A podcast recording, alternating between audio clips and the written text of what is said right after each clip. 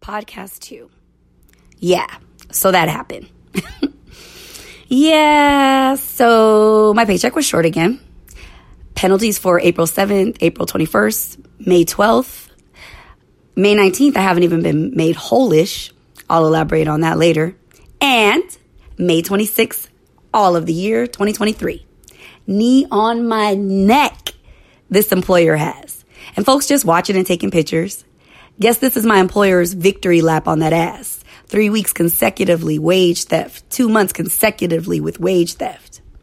All right, let's get into it. Current events. So I'm trying to be more zen, trying to let go and let God. In the spirit of this, I'm going to start with the good stuff. twenty-fourth, I had a meeting with my B A and the shop steward I filed with. And of course, my employer's designated management. My shop steward and B A representing me were awesome. I felt support. I felt heard. I was actually listened to. I didn't get interrupted and shut down. Management wasn't unprofessional. Uh, they didn't they didn't eye roll and turn red, cutting me off by collecting their writing materials while getting up, dismissing what I was saying in the middle of my saying it. Getting to know me through these podcasts, my hope is you get a sense of who I am. So I don't have to say things like, there is no need for me to lie. And you already know it's genuine and honest coming from my soul when I speak. That being said, and you not knowing me yet, I swear on God, y'all, I lost. Employer one, Jennifer Goodman zero. My issue was gender discrimination. The company would not concede to that even being a problem. I got that, sorry you feel that way, but we will address the seniority issue, our bad, type of vibe. And by vibe, I mean, that happened. And I'm like, no, this grievance is gender discrimination, not seniority. I provided the proof, or what I thought was proof, on the grievance itself. Simply paraphrased. Employees A, B, C, D, E, F, G, and I could go on, but there's only much, there's only so much room to write on the grievance form. From two thousand fifteen to present day, I have seen these employees slide back and forth between feeder Y C and car wash with no interruptions or confusion. Management has changed multiple times over these years, but going back to their designated work areas, that is whatever lines they had before shifting, they still had coming back, no matter the time that lapsed. Now, once they went permanent shifting, it was gone. And that was cool with me too, because I covered many of their lines while waiting for them to go permanent. So I could bid and get assigned to their line when they went permanent. That's seniority. That's how it goes. They would say, this is my line. I'm back. Feeder didn't need me. And boom, that was it. Except when it was my turn. What was different between employees A through G and me? Gender. I explained about a situation where management would come to me to do employee N's work. I stated clearly to management who was responsible for the uh, for the work management was requesting me to do. And I had my own work to do. Management got all gully with me. Are you refusing to work? Are you failing to work as directed? So immediately thinking, okay, let me go see what's popping. Because not this shit again. Sword aisle all over again. Ugh. And as soon as I walk up to homie, assigned to assign the center, management wanted me to do, it's confirmed. I introduced myself to employee N. I explained to him, look, man, I'm no snitch, but I'm no slave. Next time, homie, talking about management, come for me about doing your work, I'm coming straight here to you. I kept it one hundred. And sure as shit, next day, here he come. Management man comes for me. I take off. I'm moving towards employee end, like walking, like walking like Oprah on The Color Purple through them cornfields.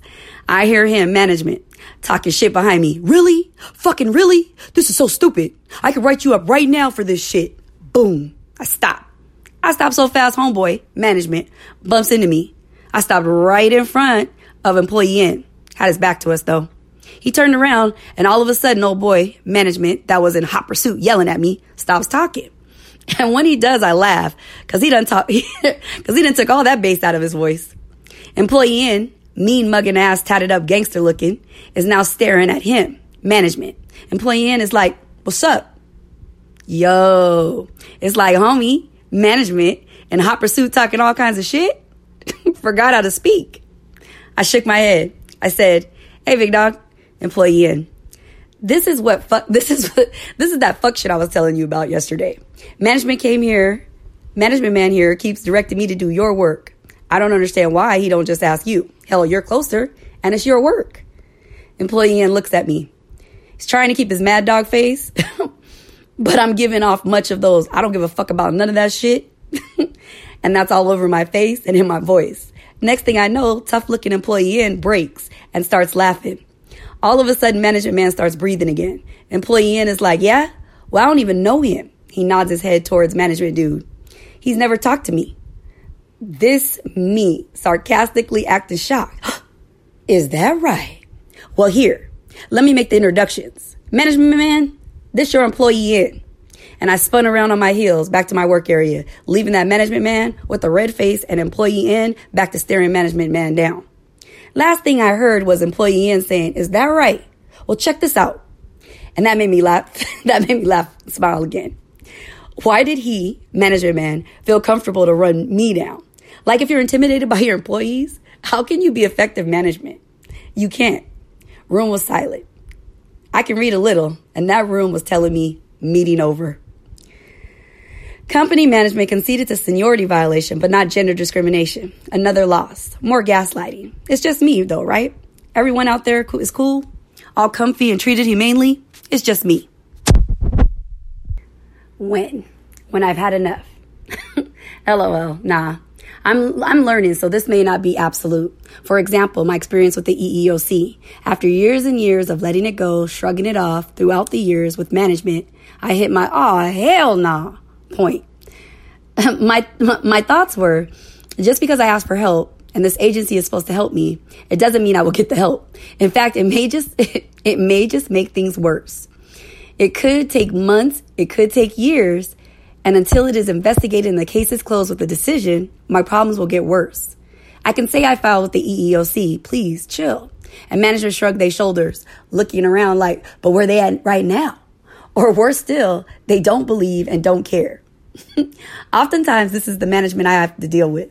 So they all gas, no breaks with the bullshit. Blatantly going hard on me with the fuck shit.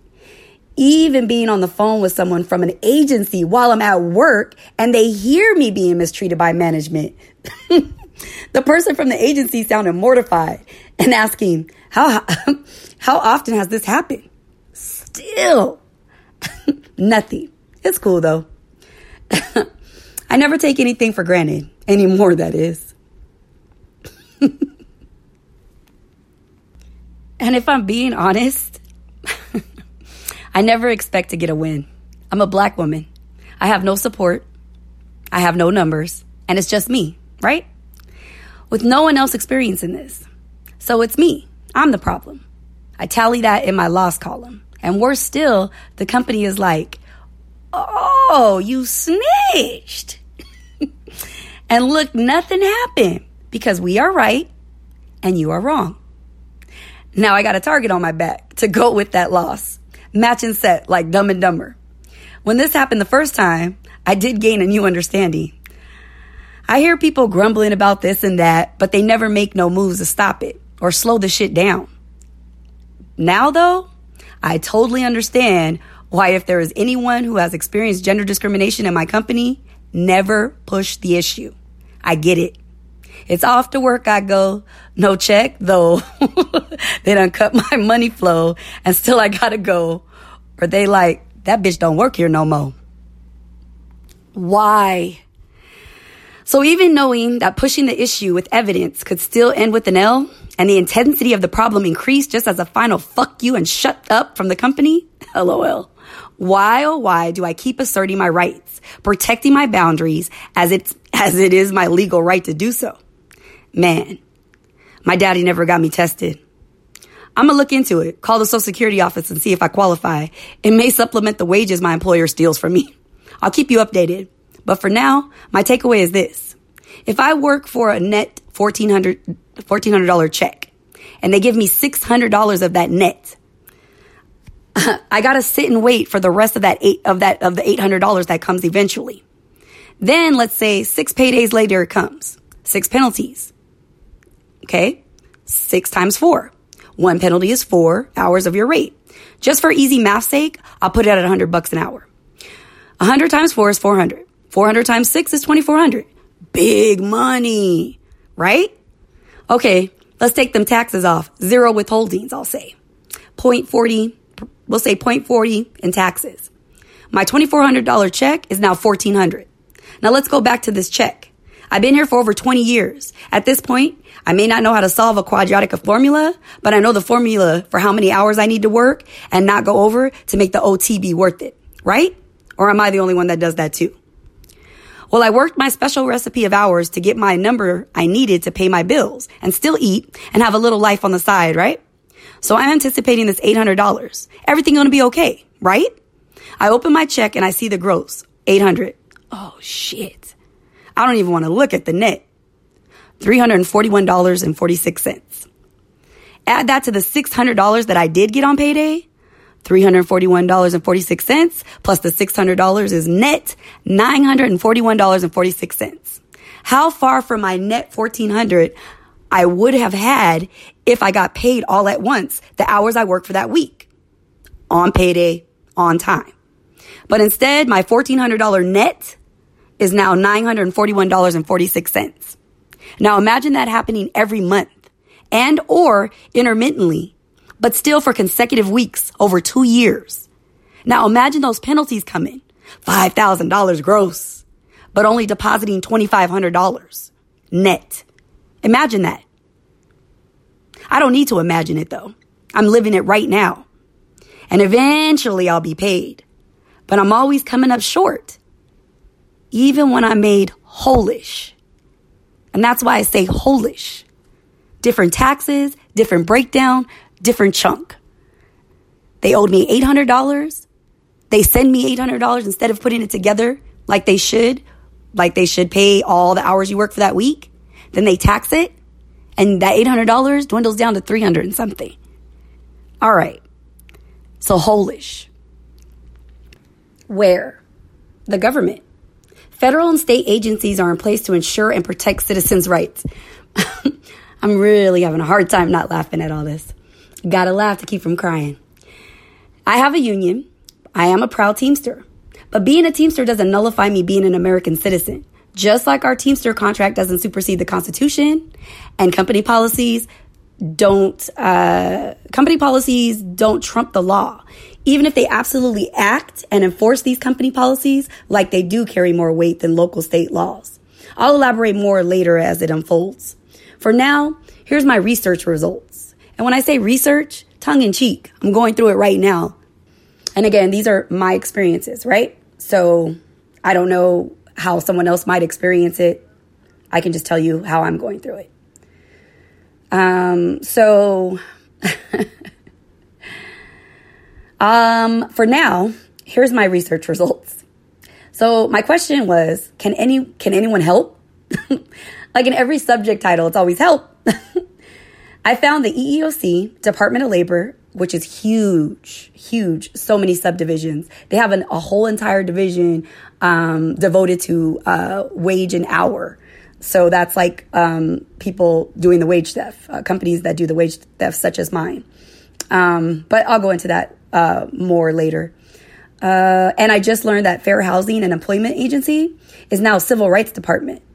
Then good old OSHA and the I R S. Can't forget them. Because I'm thinking, if someone besides the I R S is screwing me out of my money, they may want a piece of that action too. LOL. Of course, I'm still learning. But got plenty of time on my hands to learn how they all work. Or if they will even work for me, but I will keep you posted. It's liberating. No longer having to make a bed or clean a house or even cook dinner or breakfast. And my, empl- my employer is so awesome. No overtime. That they may or may not pay me on payday, but surely eventually and possibly tax at a higher tax bracket with more tiny checks spread over months. But I'm just free all day. Not like L J though. More like Oscar the Grouch. So next podcast, I'm going to go and elaborate on all the points um, that I said I would go back to. So definitely going to talk about how everything unfolded with the E E O C.